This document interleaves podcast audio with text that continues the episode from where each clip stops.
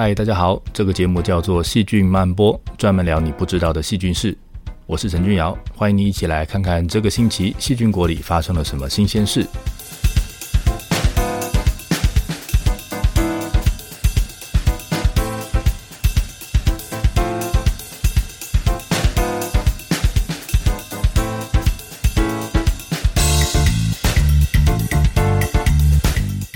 细菌无所不在，连你的食物里面都会有细菌。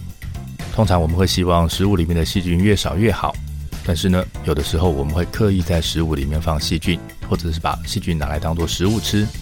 那今天我们就来看看这些特殊的食物。我们先来看看酸酸甜甜的乳酸菌，再来看风味菜里面会出现的雨来菇，以及最近很红的康普茶。希望你会喜欢今天的节目。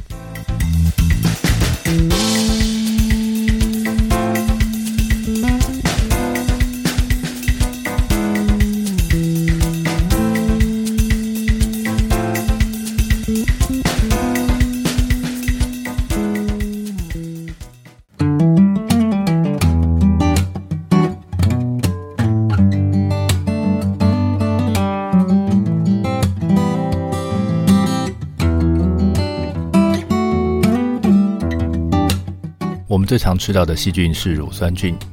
你可能知道乳酸菌是一种益生菌，但是你并不一定要去买包装好的乳酸菌来吃，因为光是到了超市就会有很多富含乳酸菌的食物，比如说你很熟悉的乳酪、优酪乳、优格这些吃起来酸酸甜甜的东西，这它里面都会有乳酸菌。那或者是像泡菜这一类腌制的蔬菜里面也都有乳酸菌的存在。那乳酸菌之所以叫做乳酸菌，是因为它会进行发酵作用，然后呢，在发酵的过程里面会产生乳酸，变成你吃到的酸酸的味道。那但是为什么发酵就会产生酸味呢？我们先来谈谈为什么细菌要发酵。生物想要活着，就要从食物里面得到养分来产生能量。它们会让这个带有高能量的分子发生化学反应，变成低能量的分子。那在这个反应里面就会释放出能量。让我们的细胞可以拿这个能量来制造 ATP，啊，然后让我们可以活下去。那我们的细胞通常都是产生呼吸作用。那呼吸作用呢，它并不是一步的反应，而是一连串的反应。细胞把吸收进来的糖拿去做一连串的反应，那把糖里面的碳变成二氧化碳，从鼻孔排出去。那这个产能的反应呢，会用到呃这个细胞的电子传递链。那反应的最后一步就是要去跟氧气发生化学反应，那这是我们这些利用氧气的生物用来产生的能量。那但是呢，我们的肠子里面是一个没有什么氧气的地方，那生物住在这个地方想要活下来，就不能够使用氧气来产生能量。于是呢，他们选了另外一条化学反应的路径，一样可以释放出能量。而他们选择的反应里面，最后一个产生的分子是酸。如果产生的这个分子是乳酸，那这个反应就叫做乳酸发酵，啊，结果就会留下一堆乳酸。那如果产生的这个分子是醋酸，那这个反应就会叫做醋酸发酵，然后就会留下一堆醋酸。那我们吃的这些酸酸甜甜的东西呢，就是乳酸发酵的结果。我们刻意选了能够产生乳酸的细菌，然后给这些细菌糖，把它们放在没有氧气的地方，让它们进行乳酸发酵，产生乳酸。所以最后产生的食物就会有乳酸的味道，那再加上先前给的糖，就会出现酸酸甜甜的滋味。那这个酸呢，还会对食物造成一些影响，比如说这酸会让那蛋白质凝结，所以呢，原来是流动的好好的这个牛奶呢，就会因为有酸的关系，所以凝结成块状，所以液体的牛奶可以变成固体的起司。那我们常常利用微生物来改造这个食物的质地，比如说。你很熟悉的豆腐乳啊，它就是一个利用真菌的酵素把豆腐变成泥的例子。那不过呢，在这个过程里面，最后制造出来的发酵食物呢，主要被你吃到的还是这个食物的本体。你放下去让微生物处理的那个食物本体，那帮你生产食物的这个细菌呢，只会占这个食物里面的一小部分。啊，但是光是这一小部分的细菌，就已经可以大幅度的去改变食物的风味以及它的质感，这还蛮神奇的。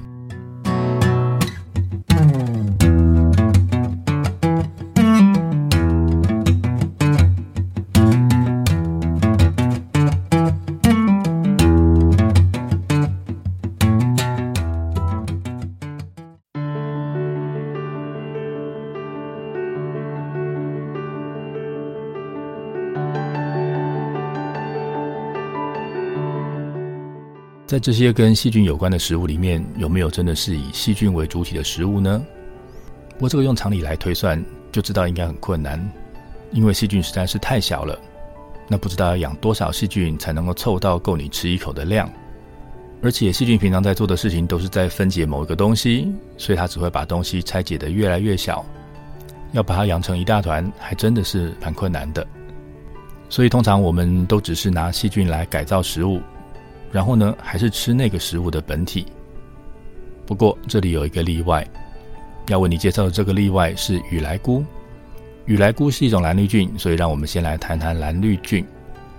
蓝绿菌它们是一群会行光合作用的细菌。那事实上，它们是地球上第一群会行光合作用的生物。那后来有一只蓝绿菌带着它们的秘密跑去跟植物细胞共生，所以呢，才让植物得到了这个商业机密，有了行光合作用的这个能力。那当然，你知道后来他们改造了地球。如果真的有细菌可以拿来吃的话，那蓝绿菌其实是最有可能的。因为它们可以行光合作用，可以吸收二氧化碳来长大，那可以自己越长越多，变成一大团，这样才有机会变成别人的食物。那真正在自然界里面的蓝绿菌呢，会长成什么样子呢？它们也会长成丝状的结构，变成一大堆，好，那看起来像在水里面飘来飘去的绿色的棉絮。那这些水里的丝状这个蓝绿菌，虽然每一根看起来都细细的、小小的，但是如果你把它收集起来，也是一大把。要用这个量来养活动物，其实是有机会的，只是呢，人类不爱吃它。那我们今天要谈的这个雨来菇也是个蓝绿菌，它是一个你在超市里面就能买到的商品。那雨来菇经常可以在这个有原住民的风味菜里面出现，啊，那也是一个在全台湾各地都能够找得到的食材，所以还蛮常见的。那就连我们自己学校慈济大学里面。如果连续下了几天雨之后出太阳，你就有机会在连锁砖的夹缝里面，或者是在操场潮湿的泥土上，会看到它们大量出现。那它的名字叫做雨来菇，有个菇字。那另外一个名字叫做地木耳，有木耳。这个菇跟木耳都是真菌，但是呢，其实这个是雨来菇是细菌。那会被叫这个名字，就是地木耳这个名字，是因为它看起来那个就很像木耳。然后就是它的颜色是偏黄绿色到墨绿色的，那让它看起来像木耳的特征呢，是因为它有很多的胶质。那有胶质的食东西，这个传统上会被认为是一种很补的食物，所以大概是因为这样，所以让人会去想要去吃它。不过呢，如果你把这个地木耳或者是雨来菇拿到显微镜底下去观察的话，你会看到它其实主要是个透明的胶质，而在胶质里面呢，会有一串一串像念珠的绿色的小细菌。那这些外面的胶质呢，都是由这些小细菌分泌出来的。好，那分泌出来是用来保护自己。雨来菇的生长呢，要看天气。那这样的产量其实很不稳定，所以也有人尝试自己大量的培养。那这件事也成功了。所以现在呢，你可以在传统市场可以看到，可你可能会看到说有人去采集野外的雨来菇来卖。那你也可以在超市看到大量生产之后可以稳定供货的雨来菇，所以可以去试试看。那雨来菇还有一个亲戚叫做法菜，那法菜在分类地位上，呃，也是属于蓝绿菌，而且是跟雨来菇在分类地位上接近的蓝绿菌，只是呢，它们长成不同的形状，但是它们都长到大到这个肉眼可见，所以呢就被采收起来变成人类的食物。这些都是细菌，那这些细菌吃起来会让你肚子觉得怪怪的吗？如果会的话，那应该只是你的心理作用，因为这些细菌跟我们的细胞一样。都是由类似的大分子组成的，消化之后都一样，所以呢，它们都是可以安心食用的传统美食。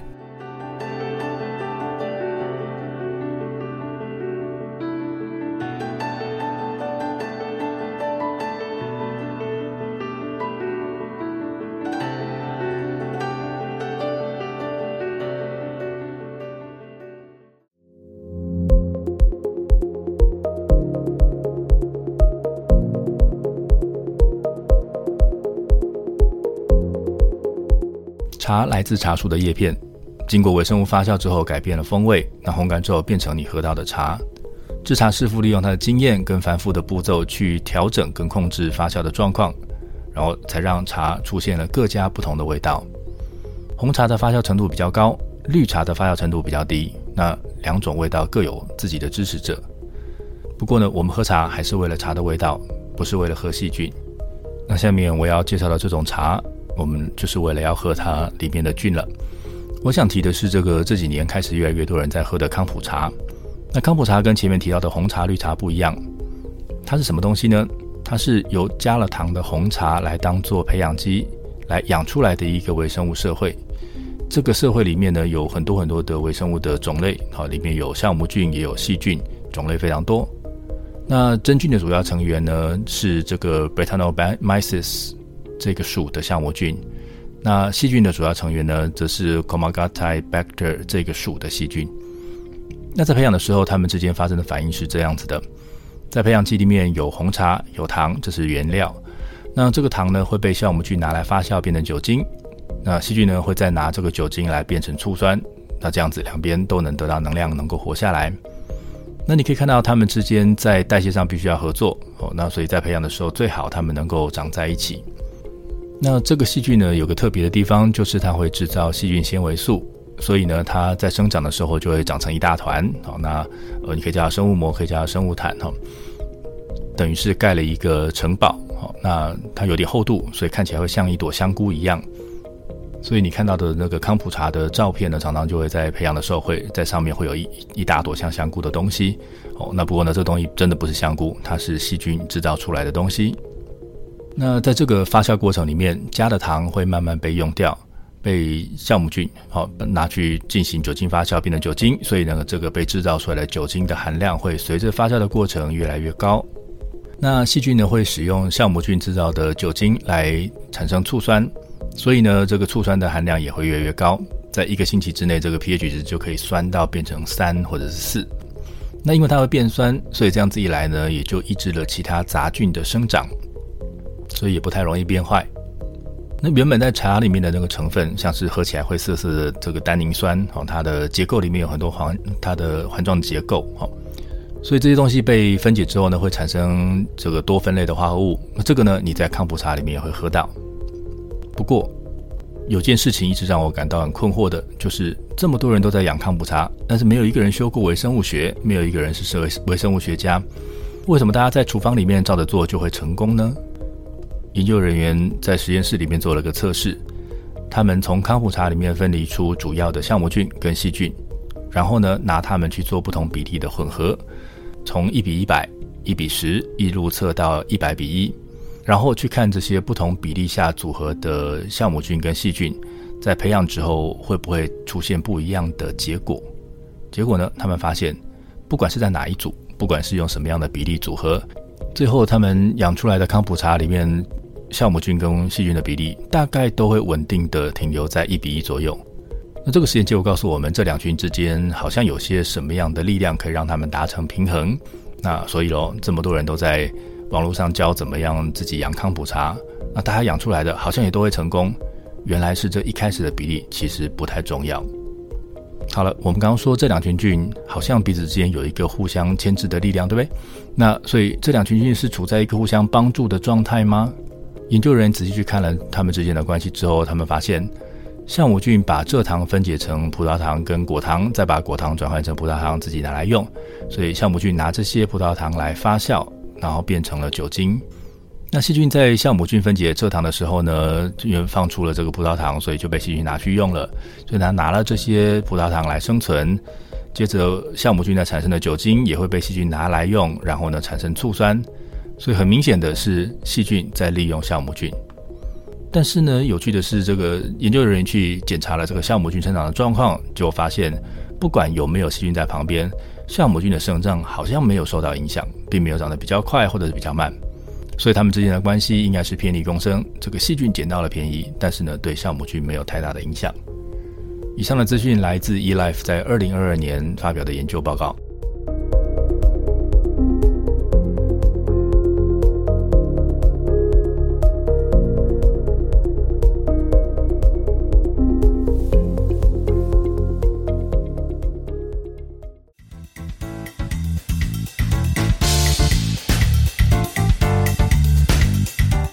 好的，节目要结束了。我们今天聊了乳酸菌怎么让食物变得酸酸甜甜的。你吃到的雨来菇里面其实是像念珠一样一长串的蓝绿菌。康普茶是细菌盖的城堡，里面住了会酿酒的酵母菌。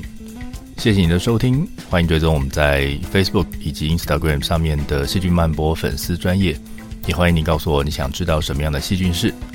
我是陈俊尧，我们下次再会。